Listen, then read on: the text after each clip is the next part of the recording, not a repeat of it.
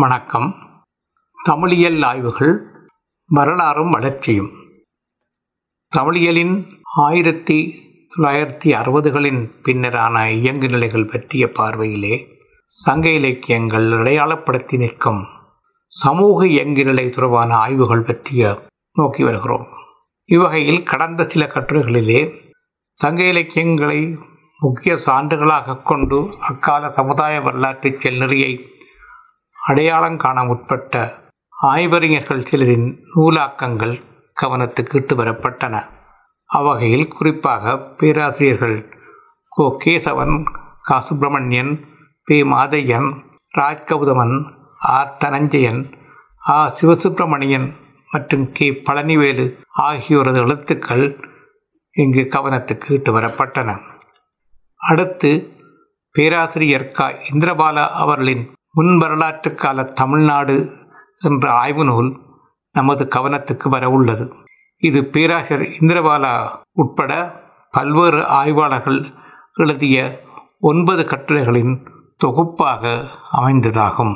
மேலே முதலில் சுட்டிய ஆய்வுகள் தமிழரின் சமூக பண்பாட்டு வரலாற்றை சங்க இலக்கியம் மற்றும் தொல்காப்பியம் ஆகியன தரும் செய்திகளில் மையப்படுத்தி தரிசிக்க முற்பட்டவையாகும். இங்கு நாம் நோக்கமுள்ள முன்வரலாற்று கால தமிழ்நாடு என்ற ஆக்கத்தில் அமைந்த கட்டுரைகளுள் பெரும்பாலான மேற்படி இலக்கிய இலக்கண மூலங்களுக்கு அப்பாலான வரலாறு மற்றும் தொல்லியல் சார் சான்றுகளையும் உள்ளடக்கிய பார்வைகளாக அமைந்தவையாகும். வரலாறு என்ற நிலையிலே சில கட்டுரைகளிலே குறிப்பாக தமிழகத்துக்கு அப்பாலான தென்னிந்திய மற்றும் தென்னாசிய தென்கிழக்காசிய பண்பாட்டு வரலாறுகளும் கவனத்திற்கொள்ளப்பட்டுள்ளன. தொல்லியல் என்ற வகையிலே குறிப்பாக பண்டைய தமிழ் எழுத்து முறைமைகள் அவற்றில் குறிப்பாக பிராமி மற்றும் வட்டெழுத்து என்ற தகவல்களையும் உள்ளடக்கியவையாக இக்கட்டுரைகள் பல அமைந்துள்ளன. அவ்வகையில் பண்டை தமிழர் சமூகத்தின் பண்பாட்டு வரலாறு என்ற பொருட்பரப்பின் பிரிந்த பரிமாணங்களை இந்நூல் எமது கவனத்துக்கு இட்டு வந்துள்ளது. அவ்வகையிலே இந்நூலாக்கம் வரலாற்று முக்கியத்துவமுடையதாகிறது. இவ்வாறான முக்கியத்துவமுடைய இந்நூலின் உள்ளடக்க அம்சங்கள் மற்றும் வரலாற்று முக்கியத்துவம் என்பன பற்றி இங்கு சற்று விரிவாகவே நோக்கலாம். பேராசிரியர் க. இந்திரபாலா அவர்களின் முன்வரலாற்று கால தமிழ்நாடு.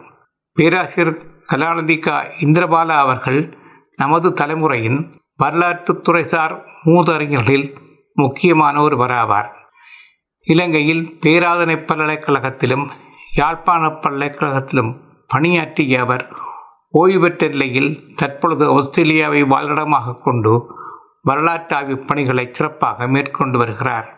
பேராதனை பல்கலைக்கழகத்தில் நான் இளங்கலை கல்வி மேற்கொண்டிருந்த காலப்பகுதியில் அவரிடம் தென்னிந்திய வரலாறு கற்றுள்ளேன்.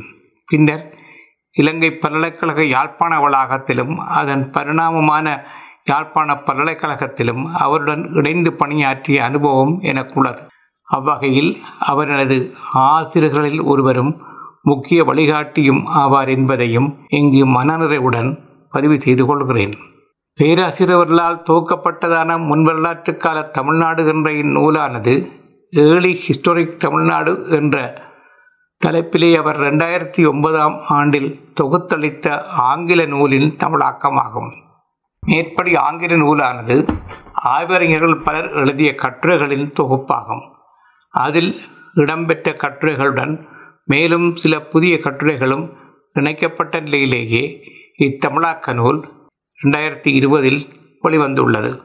முன்னைய தொகுப்பில் இடம்பெற்ற ஆங்கில கட்டுரைகளில் சில புதிய தகவல்களும் இணைந்த நிலையிலேயே இத்தமிழாக்க நூலில் சேர்க்கப்பட்டுள்ளன என்பதும் இங்கு நமது கவனத்துக்குரியதாகும். இத்தொகுப்பானது தொகுப்பாளரான பேராசிரியர் க. இந்திரபாலா அவர்களின் அறிமுக உரை உட்பட ஒன்பது கட்டுரைகளை கொண்டதாகும். அவற்றில் அமணர் அளித்த அறிஞ்செல்வம் கல்வெட்டு மூலங்கள் மற்றும் மக்களும் மொழியும் ஆகிய தலைப்புகளிலான இரு கட்டுரைகள் இப்படி பேராசிரியர் இந்திரபாலா அவர்களாலேயே எழுதப்பட்டவையாகும். இத்தொகுப்பின் ஏனைய ஆறு கட்டுரைகளும் முறையே பேராசிரியர்களான கலாநிதி கைலாசபதி கவனராஜன் ஏ. சுப்பராயலு ராதா சம்பகலட்சுமி கேசவன் விழுத்தாட்டு பி. சிவசாமி ஆகியோரால் எழுதப்பட்டவையாகும். இத்தமிழாக்க நூலை உருவாக்க முயற்சியிலே மொழிபெயர்ப்பு நிலையிலும் வேறு பல வகைகளிலும் உதவி செய்தோர் என்ற வகையில் பேராசிரியர் இந்திரபாலா அவர்களுக்கு பேராசிரியர் ப. சண்முகம் முனைவர் மு. குணசிங்கம் திரு. கே. சண்முகலிங்கம் மற்றும் திரு. ராஜா யோகன் ஆகிய பலர் துணை நின்றுள்ளனர் என்பதுமான தகவல்கள் பதிப்பாசிரியரின் முன்னுரையிலே தரப்பட்டுள்ளன. இத்தமிழாக்க நூல் இரண்டாயிரத்தி இருபதில் கொழும்பு குமரன் புத்தக இல்லத்தால் பதிப்பிக்கப்பட்டுள்ளது. இந்நூல் காலஞ்சென்ற பேராசிரியர் கைலாசிவதர்கள் நினைவாக வெளியிடப்பட்டதாகும். தமிழியல் வரலாற்றிலே ஆயிரத்தி தொள்ளாயிரத்தி அறுபதுகளில் ஒரு முக்கிய திருப்பம் நிகழ்ந்தது. சமூகவியல் மானுடவியல் முதலான சமூக விஞ்ஞான துறைகள் சார் பார்வைகளின் ஊடாக தமிழியல் ஆழம் பெறத் தொடங்கிய காலப்பகுதி அது என்பதையும் அவ்வாறான முயற்சியை தொடக்கி வைத்தவர்களில் முதல்வர் என்ற சிறப்பு கணிப்புக்குரியவர் கைலாசபதி அவர்கள் என்பதையும் இத்தொடர்பிலே முன்னரே நோக்கியுள்ளோம். அவ்வாறான சிறப்பு கணிப்புக்குரியவரை நினைவுகூரும் வகையில் பேராசிரியர் இந்திரபாலா அவர்கள் இந்நூலை தொகுத்துள்ளமை வரலாற்று நோக்கிலே சாலச் சிறப்பானதொன்றாகும். பேராசிரியர் க கைலாசவர்களுக்கு தமிழியல் உலகம் நிகழ்த்தியுள்ள நினைவஞ்சலி என்பதான கணிப்புக்குரியதான ஆக்கம் எட்டியாகவே இது திகழ்கிறது. இவ்வாறான தொகுப்பை மேற்கொள்வதற்கான தகமையும் பேராசிரியர் இந்திரபால் அவர்களுக்கு நிறையவே உள்ளது. அவ்வாறான தகமை பற்றிய ஒரு சிறு குறிப்பை இங்கு பதிவு செய்ய விளைகிறேன். பேராசிரியர் கைலாசபதியருடன் பேராசிரியர் இந்திரபாலா அவர்கள் நெருக்கமான தொடர்பு கொண்டிருந்தவர். இருவரும் ஏறத்தாழ ஒரே காலகட்டத்தில் அதாவது ஆயிரத்தி தொள்ளாயிரத்தி அறுபதுகளின் முன்னரே பகுதியிலே ஐக்கிய ராஜ்யத்தில் தத்தமது கலாநதிப்பட்ட ஆய்வுகளை மேற்கொண்டவர்கள். ஆய்வுகளை நிறைவு செய்து இலங்கை மீண்டபின் பேராதனை பல்கலைக்கழகத்தில் முறையே தமிழ் துறையிலும் வரலாற்றுத் துறையிலும் விரிவுரையாளர்களாக பணியாற்றி வந்தவர்கள் இவர்கள். கைலாசபதி அவர்கள் பின்னர் சில காலம் கொழும்பு பல்கலைக்கழகம் மற்றும் வித்யாலங்கர பல்கலைக்கழகம் ஆகியவற்றின் தமிழ் துறைகளிலும் பணியாற்றியவராவார் ஆயிரத்தி தொள்ளாயிரத்தி எழுபத்தி நாலில் இலங்கை பல்கலைக்கழகத்தின் யாழ்ப்பாண வளாகம் உருவான பொழுது கைலாசபதி இந்திரபாலா இருவரும் முறையே அவ்வளாகத்தின் தலைவராகவும் கலைப்பீடாதிபதியாகவும் நியமனம் பெற்றனர். அப்பொறுப்புகளை ஏற்று அவ்வளாகத்தை கட்டியெழுப்புவதில் இருவரும் பெரும் பங்களிப்புகளை ஆற்றியவர்கள். அவ்வகையில் பேராசிரியர் கைலாசபதி அவர்களின் நினைவுகளை பேணவும் அவருடைய வரலாற்று பாத்திரத்தை பற்றிய கணிப்புகளை முன்வைக்கவும் உரிமை கொண்டோரில் முக்கியமான ஒருவராக பேராசிரியர் இந்திரபாலா அவர்கள் திகழ்ந்து வருகிறார். இதுவே அவருடைய தகைமையாகும். இத்தகைமைக்கேற்ற பொறுப்புணர்வுடன் அவர் சக ஆய்வறிஞருக்கு அதாவது கைலாசபதிக்கு அஞ்சலி செலுத்தும் வகையில் இவ்வாய்வு தொகுப்பு செயற்பாட்டை சிறப்புடன் மேற்கொண்டு நிறைவு செய்துள்ளார். கைலாசபதிகளை பற்றிய வாழ்க்கை குறிப்பொன்றை இந்நூலின் தொடக்கத்தில் பொருளடக்கத்துக்கு முன்பாக பேராசிரியர் இந்திரபாலா அவர்கள் எழுதியுள்ளார். கைலாசபதி அவர்களின் பிறப்பு கல்வி பின்புலம் மற்றும் ஆய்வுப் பணிகள் இலங்கை பல்கலைக்கழகத்தின் யாழ்ப்பாண வளாகத்தின் முதல் தலைவராக நியமனம் பெற்ற நிலையில் அவ்வளாகத்தை கட்டமைப்பதில் அவர் ஆற்றிய பங்களிப்புகள் பின்னர் மேற்படி வளாகமானது யாழ்ப்பாண பல்கலைக்கழகமாக பரிணாமம் எய்திய நிலையிலே அவர் ஆற்றிய பணிகள் மற்றும் இளவயதில் ஆயிரத்தி தொள்ளாயிரத்தி எண்பத்தி ரெண்டில் நாற்பத்தொன்பதாவது வயதிலே அவர் இயற்கை எய்தியதால் தமிழியல் உலகுக்கு நிகழ்ந்த பேரிழப்பு முதலான பல அம்சங்களையும் உள்ளடக்கியதாக இந்த வாழ்க்கை குறிப்பு அமைந்துள்ளது. இவ்வாழ்க்கை குறிப்பிலே கைலாசபதி அவர்களின் தமிழியற் பங்களிப்புகள் தொடர்பாக பேராசிரியர் இந்திரபாலா அவர்கள் முன்வைத்த மதிப்பீட்டு குறிப்பொன்று இங்கு பதிவு செய்யப்பட வேண்டிய முக்கியத்துவம் உடையதென கருதுகிறேன். அக்குறிப்பு வருமாறு. கைலாசபதி இளவை வயதில் இறந்த பொழுதும் தமிழ் இலக்கிய உலகுக்கு மறக்க முடியாத ஒரு பங்களிப்பை செய்திருந்தார் என்பதை மறக்க முடியாது. தற்கால தமிழ் இலக்கியத் துறையிலே ஒரு பிரபல விமர்சகராக பல நூல்களையும் கட்டுரைகளையும் அவர் எழுதி பிரசித்தி பெற்றிருந்தார். எனினும் அவரது ஆய்வுத்திறமை பழந்தமிழ் இலக்கியத் துறையில் மேலும் சிறப்பாக விளங்கியது எனலாம். சங்ககால சங்கச் செய்யுள்கள் என பொதுவாக வழங்கப்படும் தமிழ்நாட்டு முன்வரலாற்று கால வீரவீக செய்யுள்களை ஆழ்ந்து விமர்சித்து அவற்றுக்கு புதிய விளக்கத்தை கொடுத்து அவர் ஆற்றிய பங்களிப்பு அவருக்கு நிலையான சிறப்பினை தமிழ்துறையிலே அளித்துள்ளது. இவ்வீரயுக செய்யுள்கள் இயற்றுவதற்கு பாணர்கள் கையாண்ட முறைமைகளை கைலாசபதி விளக்கி காட்டியமை தமிழ் சுவலவில் போன்ற பழந்தமிழ் இலக்கிய அறிஞர்களால் பாராட்டப்பட்டுள்ளது. இது இந்திரபாலா அவர்கள் கைலாசபதி அவர்களை பற்றி வைத்திருக்கிற குறிப்பாகும். தம்முடன் இணைந்து செயற்பட்டிருந்த ஒரு கல்வியாளரின் பண்பாட்டு பங்களிப்புகள் பற்றிய பேராசிரியர் இந்திரபாலா அவர்களின் இந்த மதிப்பீடானது மிக பொருத்தமானதாகவே திகழ்கிறது. அடுத்து இத்தொகுப்பு நூலின் கட்டுரைகள் பற்றி நோக்குவோம். இத்தொகுப்பு நூலின் கட்டுரைகள் பொது அவதானிப்பு. இந்நூலில் தொகுப்பாளரான இந்திரபாலா அவர்கள் அறிமுகவரை என தலையிடப்பட்ட விரிவான கட்டுரை உட்பட மூன்று கட்டுரைகள் எழுதியுள்ளார்கள் என்பதை முன்னரே நோக்கியுள்ளோம். பேராசிரியர் கைலாசபதி அவர்களின் கட்டுரையாக இதில் பதிவாகியுள்ள பாணர் தந்த பாடல்கள் இலக்கிய மூலங்கள் என்பது அவருடைய தமிழ் வீரநிலை கவிதை என்ற நூலிலிருந்து எடுக்கப்பட்டதாகும். பேராசிரியர் கைலாசபதி அவர்களின் இந்நூலானது அவருடைய தமிழ் ஹீரோயிக் பயிற்சி என்ற ஆங்கில நூலின் மொழிபெயர்ப்பாகும். மொழிபெயர்த்தவர் பேராசிரியர் கூவி பாலசுப்ரமணியன் அவர்களாவர் பேராசிரியர்களான க. ராஜன் ஏ. சுப்பராயலு ராதா சம்பகலட்சுமி கேசவன் வெளுத்தாட்டு மற்றும் வி. சிவசாமி ஆகியோருடைய கட்டுரைகள் முறையே தமிழ் பிராமி எழுத்து தமிழ் பிராமி எழுத்து பிறப்புகளில் உள்ள ஆட்பெயர்களும் தமிழகத்தின் தொடக்க வரலாறும் சமுதாய உருவாக்கம் வழிபடும் தோற்றங்கள் சமூகமும் பொருளாதாரமும் ஒரு மாற்று நோக்கு பிராமணரும் யாகங்களும் ஆகிய தலைப்புகளில் அமைந்தவையாகும் இவ்வாறான ஒன்பது கட்டுரைகள் பற்றிய பார்வையிலே இங்கே முதற் கவனத்துக்குரியவை. தொகுப்பாளரான இந்திரபாலா அவர்களுடைய அறிமுக உரை மற்றும் அமரந்து அளித்த அருட்செல்வம் கல்வெட்டு மூலங்கள் மற்றும் மக்களும் மொழியும் ஆகிய மூன்று கட்டுகளுமாகும். அவை பற்றி முதலில் நோக்குவோம். இந்திரபாலா அவர்களின் மூன்று கட்டுரைகள். இவற்றுள் முதலாவதான அறிமுக உரை என்ற தலைப்பிலான கட்டுரையிலே முதலிலே இந்நூலுக்கு முன்வரலாற்று கால தமிழ்நாடு என்ற தலைப்பு அமைந்தமைக்கான விளக்கம் முன்வைக்கப்படுகிறது.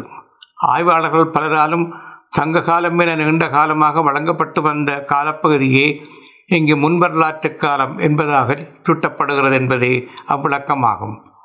சங்க இலக்கியங்கள் இருந்த காலப்பகுதி என்ற வகையிலே அக்காலகட்டம் வரலாற்று ஆய்வாளர்களால் சங்க காலம் என அடையாளத்தை பெற்றிருந்தது. பின்னாளில் புதிய நோக்கில் வரலாறு எழுத அப்பெயரை கைவிட்டு வேறு வகையில் காலகட்டங்களை பிரிக்கத் தொடங்கினர். இவ்வகை மாற்றச் சூழல் சார்ந்தே மேற்படை காலகட்டமானது முன்வரலாற்று காலம் என்ற அடையாளத்தை பெற்றிருந்ததே பேராசிரியர் தரும் விளக்கத்தின் சாராம்சமாகும். அவ்விளக்கத்தை அடுத்து இக்கட்டுரையில் பேராசிரியர் இந்திரபாலா அவர்கள் எடுத்துரைத்துள்ள விடயங்களை உள்ளடக்க நிலையில் இரு வகைப்படுத்தலாம் முதற் பகுதி அவர் தமிழ்நாட்டு வரலாற்று ஆய்வின் சமகால இயங்கலை சார்ந்த அவருடைய அவதானிப்பாகும். அதாவது அவ்வாய்வுத்துறையின் பொது இயங்குநிலையை கவனத்திற்கு இட்டு வருதல் மற்றும் அதில் அண்மை காலம் வரை நிகழ்ந்து வந்துள்ள மாற்றங்களை விளக்கி உரைத்தல் ஆகிய செயற்பாடுகளை அவர் இக்கட்டுரையின் முதற் பகுதியில் மேற்கொண்டுள்ளார். அதன் தொடர்ச்சியாக அமையும் இரண்டாவது பகுதியானது வரலாற்றுக்கு முற்பட்ட தமிழ்நாடு பற்றிய அவருடைய வரலாற்று பார்வையாக அமைவதாகும். பேராசிரியர்கள் இப்படி முதற் பகுதி இரண்டாம் பகுதி என்பதான வேறுபாடுகளை சுட்டவில்லை. மேற்பட்டுட்டியவாறான இருவகைப்படுத்தும் நோக்கானது என்னுடைய வாசிப்பு சார்ந்ததே ஆகும். அண்மையில் அண்மைக்கால முன்னேற்றங்கள் என்ற தலைப்புடன் தொடங்கிய முதலாவது பகுதியிலே கடந்த ஐம்பது ஆண்டுகளில் தமிழ்நாட்டு வரலாறு தொடர்பான ஆய்வுகளில் ஈடுபட்டோருள் குறிப்பாக தமிழ்நாட்டு வரலாற்றாய்வில் குறிப்பிடத்தக்க வளர்ச்சி ஏற்பட உதவியவர்களுள் முக்கியமானவர்களாக தாம் கணித்துள்ள ஆய்வாளர்கள் பலரின் பெயர்களை அவர் முன்வைக்கிறார். அத்துடன் அவர்களுள் சிலரின் ஆய்வுகளின் முக்கியத்துவம் பற்றியும் அவர் எடுத்துரைக்கிறார். இவ்வாறு பேராசிரியர் இந்திரபாலா அவர்களின் கணிப்பை பெற்ற ஆய்வாளர்கள் பேர் வரிசை வருமாறு ராதா சம்பகலட்சுமி ராஜன் குருக்கள் ஜாஜல்காட் பிரான்சுவா குரோ க Kailasapathy Noboru Karashima Christopher MGS Narayanan Kesavan Veluthat A. K. Ramanujan க. Sivathamby Sudarshan Seneviratne Sanford Steever RT Trautmann Kamil Zvelebil பீடன்ஸ்டைன் மற்றும் லெஸ்லி ஓர். இவ்வருகையை தொடர்ந்து தமிழ்நாட்டைச் சேர்ந்த தொல்லியல் மற்றும் கல்வெட்டியல் ஆய்வுத்துறையில் பாராட்டத்தக்க ஆய்வுகளை நிகழ்த்தி தமிழக வரலாற்றுக்கு பெரும் பங்களிப்புகளை செய்தவர்கள் என்ற வகையில் பேரறிஞர்களான ஏ. சுப்பராயலு க. ராஜன் மற்றும் ரா. நாகசாமி ஆகியோரும் அவரால் குறிப்பிடப்பட்டுள்ளனர். இவ்வாறு பேராசிரியர் க. இந்திரபாலா அவர்கள் தந்துள்ள ஆய்வாளர் பேர் வரிசையானது தமிழ்நாட்டு வரலாறு என்ற ஆய்வுப் பொருளானது கடந்த எழுபது ஆண்டு காலத்தில் எய்தி வந்த பரந்த கவனிப்பை விட்டுணர வைக்கிறது. இவ்வாறு இவ்வாய்வுப் பொருள் பெற்று வந்த கவனிப்பை சுற்றியுணர்த்திய பேராசிரியர்கள் அடுத்து தொல்லியல் மற்றும் கல்வெட்டியல் ஆகிய துறைகள் சார்ந்த முக்கிய ஆய்வுச் செயற்பாடுகளை கவனத்துக்கு இட்டு வருகிறார். தமிழ்நாட்டு குகைக்கல்வெட்டுகள் ஆயிரத்தி எண்ணூற்றி எண்பத்தி ரெண்டிலேயே தொல்லியல் அறிஞர்களால் கவனத்துக்கு வந்துவிட்டன. எனினும் அவற்றை வரலாற்றாய்வுக்கு பயன்படுத்தும் நிலை ஆயிரத்தி தொள்ளாயிரத்தி அறுபதுகள் வரை உருவாகவில்லை. ஆயிரத்தி தொள்ளாயிரத்தி அறுபதுகளில் திரு ஐராவதம் மகாதேவன் அவர்கள் அக்கல்வெட்டுகளை படித்து வெளியிடத் தொடங்கிய பின்னரே அவை வரலாற்று மூலாதாரங்களாக பயன்படுத்தப்படத் தொடங்கின. அவர் கல்வெட்டுக்களை மட்டுமன்றி தொல்லியல் ஆய்வுகளில் வெளிக்கொணரப்பட்ட மட்பாண்டு ஓடுகளின் கீறல்களையும் கூட வாசிப்பதில் தனி ஈடுபாடு காட்டி நின்றவர் அவர். ஐராவதம் மகாதேவன் அவர்களின் இவ்வாறான வரலாற்றுப் பணியின் முக்கியத்துவம் இந்திரபாலா அவர்களால் நினைவு கூறப்படுகிறது. கடந்த ஐம்பது ஆண்டு காலத்தில் முன்னொரு பொழுதும் பயன்படுத்தப்படாத முக்கிய வரலாற்று மூலாதாரமாக சிறப்பு பெறுபவை தமிழ் பிராமி எழுத்துக்களில் பறிக்கப்பட்டுள்ள கல்வெட்டுகளும் மட்பாண்டு ஓடுகளில் எழுதப்பட்டுள்ள கீறுகள் எனப்படுபவையும் எனலாம். இவற்றின் ஆராய்வை பொறுத்த மட்டில் ஒப்பற்ற இடத்தை பெறுபவர் ஐராவதம் மகாதவன் அவர்கள் என்பதை வெறும் மறுப்பதற்கில்லை என்கிறார் இந்திரபாலா. இவ்வாறு ஐராவதம் மகாதேவன் அவர்களின் ஆய்வுகள் பற்றி சிறப்பித்து பேசிய அவர் அடுத்து தொல்லியலாவின் வளர்ச்சி நிலைகள் பற்றிய சில குறிப்புகளை முன்வைக்கிறார். முதலிலே காதுகள் பற்றிய ஆய்வுகளில் வளர்ச்சி பற்றி குறிப்பிடுகிறார். அதனை அடுத்து தொல்லியல் ஆய்வுகளின் வளர்ச்சி என்ற வகையிலே இரு விடயங்கள் கவனத்துக்கிட்டு வரப்படுகின்றன. அவற்றுள் ஒன்று அவ்வகை ஆய்வுகள் இந்திய மத்திய மாநில அரசுகளால் தொல்லியல் திணைக்களங்களால் மட்டுமல்லாமல் பல்கலைக்கழகங்களாலும் மேற்கொள்ளப்பட்டு வருகின்றன என்பதாகும். அவர் குறிப்பிடும் இன்னொரு விடயம் தமிழ்நாட்டிலே கொடுமணல் கீழடி ஆகிய இடங்களிலும் கேரளத்தில் பட்டணம் என்ற இடத்தில் நடைபெற்ற தொல்லியல் ஆய்வுகள் பற்றியதாகும்.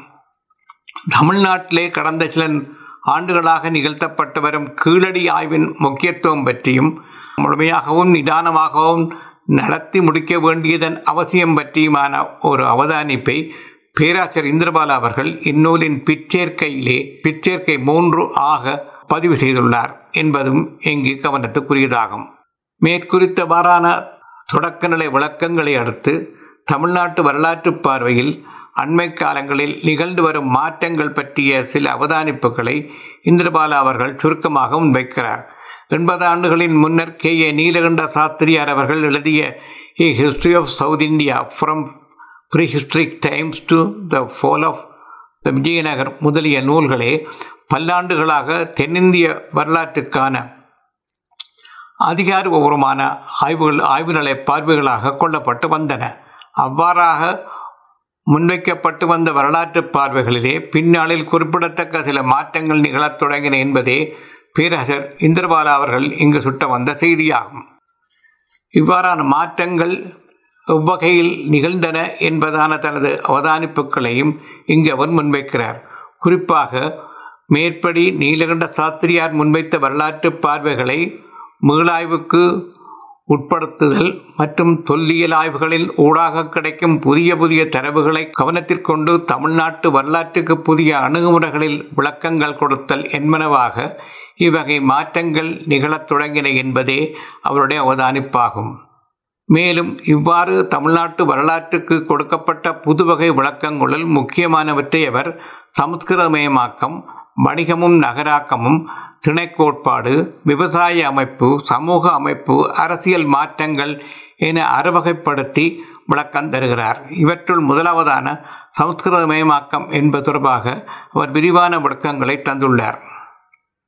சமஸ்கிருத மயமாக்கம் என்ற கருத்தாக்கமானது முன்னர் நீலகண்ட சாத்திரி முதலியோராலும் அவர்களுக்கு முந்தியோராலும் பரவலாக வழங்கப்பட்டு வந்த ஆரியமயமாக்கம் ஆரியனைசேஷன் என்ற கருத்தாக்கத்துக்கு மாற்றாக புதியதாக அறிமுகமான பண்பாட்டு கலைச்சொல்லாக்கமாகும்.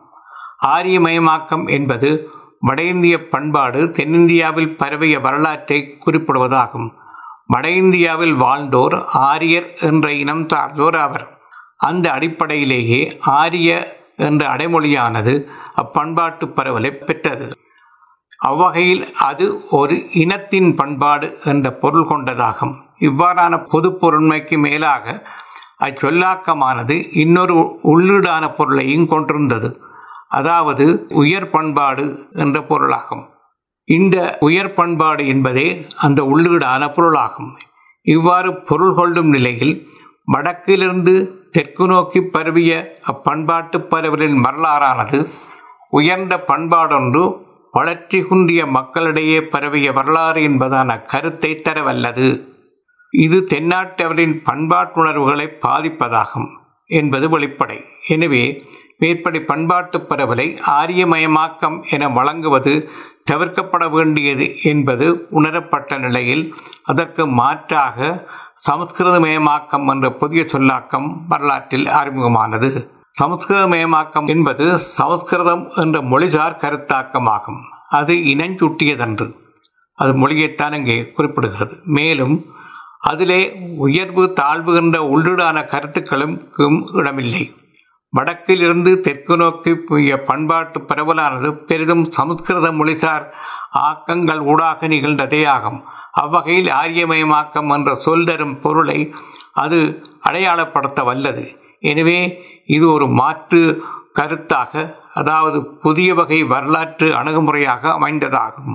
இவ்வாறு வழக்கிற்கு வந்த சமஸ்கிருதமயமாக்கம் என்ற சொல்லாக்கமானது பொருள் நிலையில் ஆரியமயமாக்கம் என்பதிலிருந்து குறிப்பிடத்தக்க வேறுபாடும் கொண்டிருந்தது. அதாவது வடக்கும் தெற்கும் தம்முள் உறவாடி உருவாக்கி கொண்ட ஒரு பண்பாடு என்பதான கருத்து விளக்கத்துக்கும் இச்சொல்லாக்கத்தில் இடம் உள்ளது.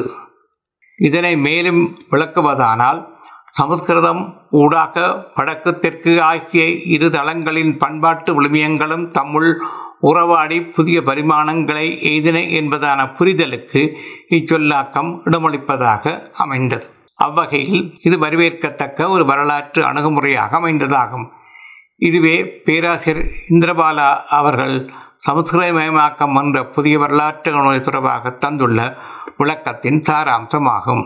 பேராசிரியரின் இவ்விளக்கத்திலே நாம் மேலதிகமாக கவனத்தில் கொள்ள வேண்டிய அம்சங்களில் ஒன்று அவருடைய விளக்கமானது தென்னிந்தியா அதாவது குறிப்பாக தமிழ்நாடு என்ற புவி சூழல் சார்ந்த பார்வையாக மட்டும் அமைந்ததல்ல என்பதாகும். அதாவது விளக்கமானது ஆரியமயமாக்கம் மற்றும் சமஸ்கிருதமயமாக்கம் ஆகியன பற்றிய விளக்கங்கள் தென்னாசியா மற்றும் தென்கிழக்காசிய புவிப்பரப்புகளின் பண்பாட்டு வரலாற்று இயங்கு நிலைகளையும் கவனத்தில் கொண்டதாகும். காரணம் அப்புவிப்பரப்புகளில் உள்ள நாடுகளும் இவ்வகையான பண்பாட்டு பரவல் நிலைகளை வெவ்வேறு வகைகளில் எதிர்கொண்டிருந்தவை என்பதாகும். அவ்வகையில் பேராசிரியர்களுடைய இவ்விளக்கமானது தமிழகத்தை மையப்படுத்திய சராசரி பார்வைகளிலிருந்து ஆழமும் தெளிவான புறநிலை அணுகுமுறையும் கொண்டதாகவும் திகழ்கிறது. மேற்குட்டிய சமஸ்கிருதமயமாக்கம் என்ற சொல் சுட்டி நிற்கும் பண்பாட்டு கலப்பு என்ற வகையில் வட இந்திய பண்பாட்டுடன் தென்னிந்தியா தென்னாசியா மற்றும் தென்கிழக்காசிய பரப்புகள் தத்தம் பண்பாட்டு விழுமியங்களை பரிமாறிக்கொண்ட முறைமை பற்றிய பல தகவல்களையும் இவ்விளக்கப் பகுதியில் பேராசிரியர் தந்துள்ளார். இவற்றின் தொடர்ச்சியாக அவர் குறிப்பிடுவது மேலாதிக்கம் பெற்ற இந்திய பண்பாடு வட இந்தியாவிலிருந்தும் தென்னிந்தியாவிலிருந்தும் பெறப்பட்ட அம்சங்களை ஒன்றிணைத்து உருவாகிய பண்பாடு என்ற கருத்து அண்மை காலத்தில் எழுந்த புதிய கருத்தாக அமைகிறது என்பது பேராசிரியர் அவருடைய குறிப்பு. இதன் தொடர்ச்சியாக அவர் தரும் குறிப்பொன்று இங்கு குறிப்பிடப்பட வேண்டிய முக்கியத்துவம் உடையதாகும். சமஸ்கிருதமயமாக்கம் என்பது தனிப்பட்ட வடநாட்டு மரபுக்குரிய ஒரு பண்பாட்டின் பரவல் என்ற கருத்தை மறுபரிசீலனை செய்ய இப்புதிய கண்ணோட்டம் தூண்டியதுள்ளது என்பதே அக்குறிப்பாகும். மேற்படி கருத்துக்கு வலிச்சேர்க்கும் வகையில் பேராசிரியர் ஜோஜல் ஹார்ட் அவர்கள் முன்வைத்த ஒரு முக்கிய கருத்தாக்கத்தையும் அவர் சுட்டிக்காட்டியுள்ளார். ஜோர்ஜ் ஹாட் அவர்கள் இந்து ஆரிய இலக்கியத்தையும் திராவிட இலக்கியத்தையும் ஒப்பியல் நோக்கில் அணுகியவராவார். அவ்வாய்வினூடாக அவர் வந்தடைந்த முடிவு பழந்தமிழ் இலக்கியமும் சமஸ்கிருத இலக்கியமும் ஒரு பொது மூலத்திலிருந்து புறப்பட்ட பல பொது பண்புகளை காட்டுகின்றன என்பதேயாகும். இவ்வாறு சமஸ்கிருதமயமாக்கம் என்பதான புதிய அணுகுமுறை தொடர்பாக விளக்கி உரைத்த பேராசிரியர் இந்திரபாலா அவர்கள் ஏனைய மாற்றங்கள் மற்றும் புதிய சிந்தனைகள் ஆகிய தொடர்பாக சில முக்கிய குறிப்புகளை மட்டுமே பதிவு செய்துள்ளார். இவற்றுள் வணிகமுன் நகராக்கோம் என்பது பற்றிய குறிப்பிலே அவர் தந்துள்ள முக்கிய செய்தி முன்வரலாற்று கால தமிழ்நாட்டின் பொருளியல்சார் நடவடிக்கைகள் நகராக்கத்துக்கும் வேறுபல வளர்ச்சி நிலைகளுக்கும் எவ்வாறு வழிவகுத்தன என்பதான சிந்தனை ஆய்வாளர் மத்தியில் குறிப்பிடத்தக்க கவனத்தை பெற்றுள்ளது என்பதாகும். இவ்வாறு இப்பொருண்மையில் கவனம் செலுத்தியவர்கள் என்ற வகையில் முக்கியமானவர்களாக சம்பகலட்சுமி கிறிஸ்தவர் மலோனி மற்றும் ராஜன் குருக்கள் ஆகியோரை அவர் குறிப்பிட்டுள்ளார். மேலும் இப்படி சிந்தனை சார்ந்த ஆக்கம் என்ற வகையில் சம்பகலட்சுமி அவர்களின் trade ideology and urbanisation South India என்ற நூல் ஒரு முக்கிய பங்களிப்பு என்று அவர் குறிப்பிடுகின்றார். ஆய்வாளர் ராஜன் குருக்கள் அவர்கள் தமிழ்நாட்டின் பண்டமாற்று முறைகளையும் வணிக நடைமுறைகளையும் மீளாவி செய்தவர் என குறிப்பிடும் இந்திரபாலா அவர்கள் ராஜன் குருக்கள் அவர்கள் வைத்துள்ள முக்கிய வினாவொன்றையும் நமது கவனத்துக்கு முன் வைத்துள்ளார். தொல்கால தமிழ்நாட்டின் பண்பாட்டு நடவடிக்கைகளை வணிகம் என குறிப்பிட முடியுமா என்பதே அவ்வினாவாகும். திணைக்கோட்பாடு என்பது பண்டைய தமிழ் இலக்கிய மரபு சொட்டி நிற்கும் திணைப்பாகுபாடு சார்ந்த ஒரு சிந்தனையாகும். திணை என்பது சொல்லானது பொதுவாக குறித்தோர் நிலைச்சூழல் மற்றும் அதில் வாழும் மாந்தரின் வாழ்வியல் மரபுகள் ஆகியவற்றை குறித்து நிற்பது. பண்டித் தமிழ் இலக்கிய மரபு தரும் தகவல்களின்படி அக்கால நிலைச்சூழல்கள் குறிஞ்சி முல்லை பாலை மருதம் மற்றும் நெய்தல் என ஐவகை அடையாளப் பெயர்களை பெற்றிருந்தன என்பதும் அவன் நிலங்களில் வாழ்ந்தோர் அவை சூழல்களின் பொருளியல் நிலைகளுக்கேற்ப தமக்கென தனித்தனி வாழ்வியல் முறைமைகளையும் கொண்டிருந்தனர் என்பதும் பொதுவாக அறியப்பட்ட செய்திகளாகும்.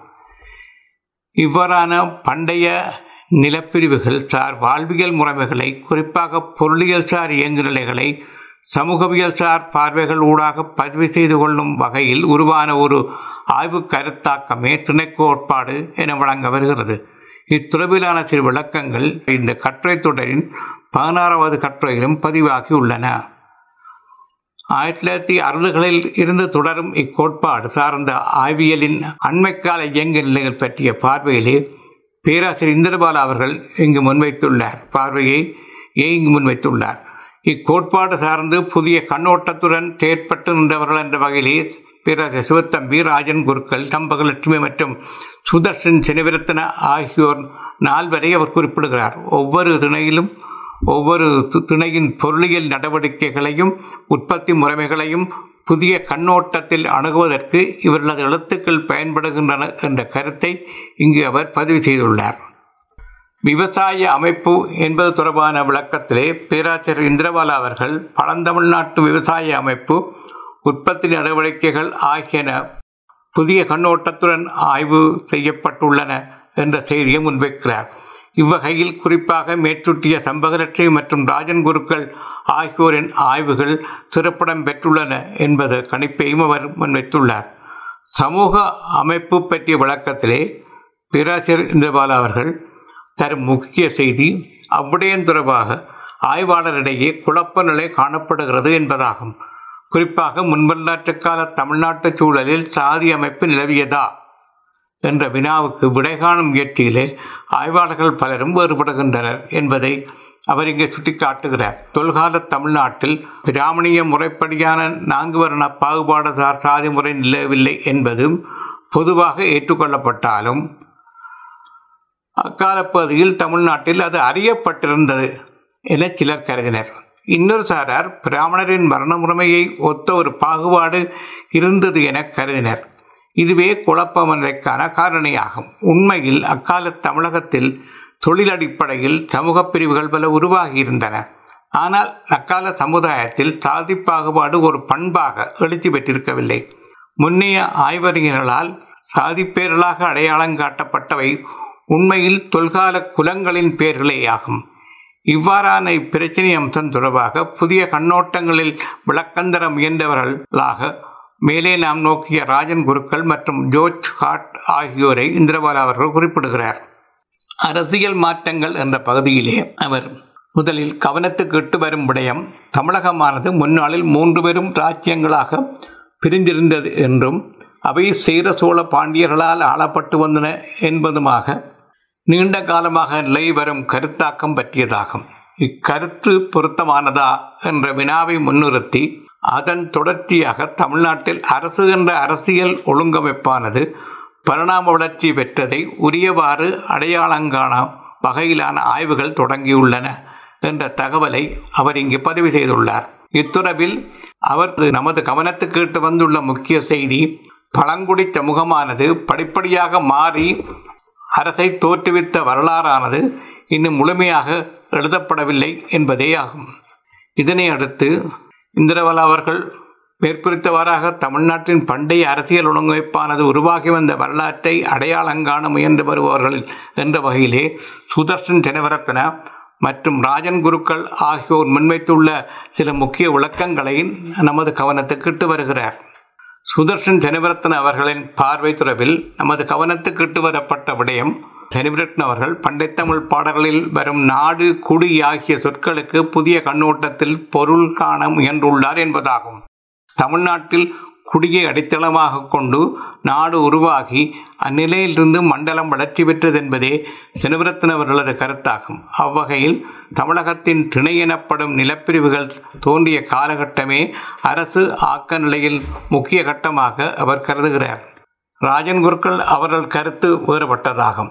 முன்வரலாற்று காலத்தில் அரசு தோன்றிவிட்டது அல்லது ஆக்கம் பெற்றிருந்தது என்பதை நிச்சயத்துடன் கூற முடியாது என்பதே அவருடைய முடிவு. இவ்வாறான முடிவு சார்ந்து ராஜன் குருக்கள் முன்வைத்த விளக்கங்களை இந்திரபாலா அவர்கள் இங்கு சுருக்கமாக தொகுத்து அளித்துள்ளார்.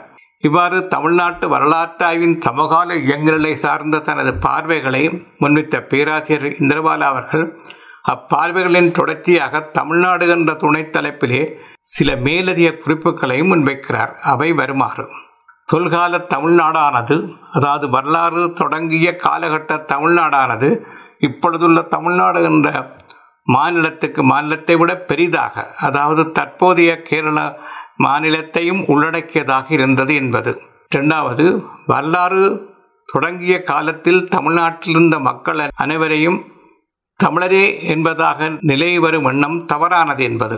மூன்றாவது அக்காலகட்ட தமிழ்நாட்டில் பேசப்பட்ட தமிழ் மொழி இன்றைய தமிழிலிருந்து வேறான மொழியாகவே இருந்தது என்பது. இவ்வாறு ஆன குறிப்புகளை முன்வைத்துள்ள வேந்திரபால அவர்கள் இவற்றின் தொடர்ச்சியாக இன்றைக்கு ரெண்டாயிரத்தி ஐநூறு ஆண்டுகளுக்கு முன்பு ஒரு வேறுபட்ட நிலையிலிருந்த படிப்படியின் நிலையிலிருந்து படிப்படியாக ஏற்பட்ட வரலாற்று மாற்றங்களின் விளைவாக இன்றைய தமிழ் மொழியும் தமிழ் மக்களும் பரிணாம வளர்ச்சி பெற்ற வரலாறு தமிழ்நாட்டின் வரலாறு என்ற குறிப்பை முன்வைக்கிறார். மேற்படி எடுத்துரைப்பு தொடர்ந்து வரலாற்றுக்கு முற்பட்ட தமிழ்நாடு பற்றிய அவருடைய வரலாற்று பார்வை முன்வைக்கப்படுகிறது. இவ்வரலாற்றை இரண்டு லட்சம் ஆண்டுகளுக்கு முற்பட்டதான மனிதகுல உருவாக்க வரலாற்றுடன் அவர் தொடங்குகிறார். அதன் தொடர்ச்சியாக பழைய கற்காலம் இடைக்கற்காலம் மற்றும் முன்னிரும்பு காலம் என்ற வரிசையிலே இந்த எடுத்துரைப்பு தொடர்கிறது. அதனை அடுத்த கட்டுரையில் நோக்கலாம் தொடரும். நன்றி வணக்கம்.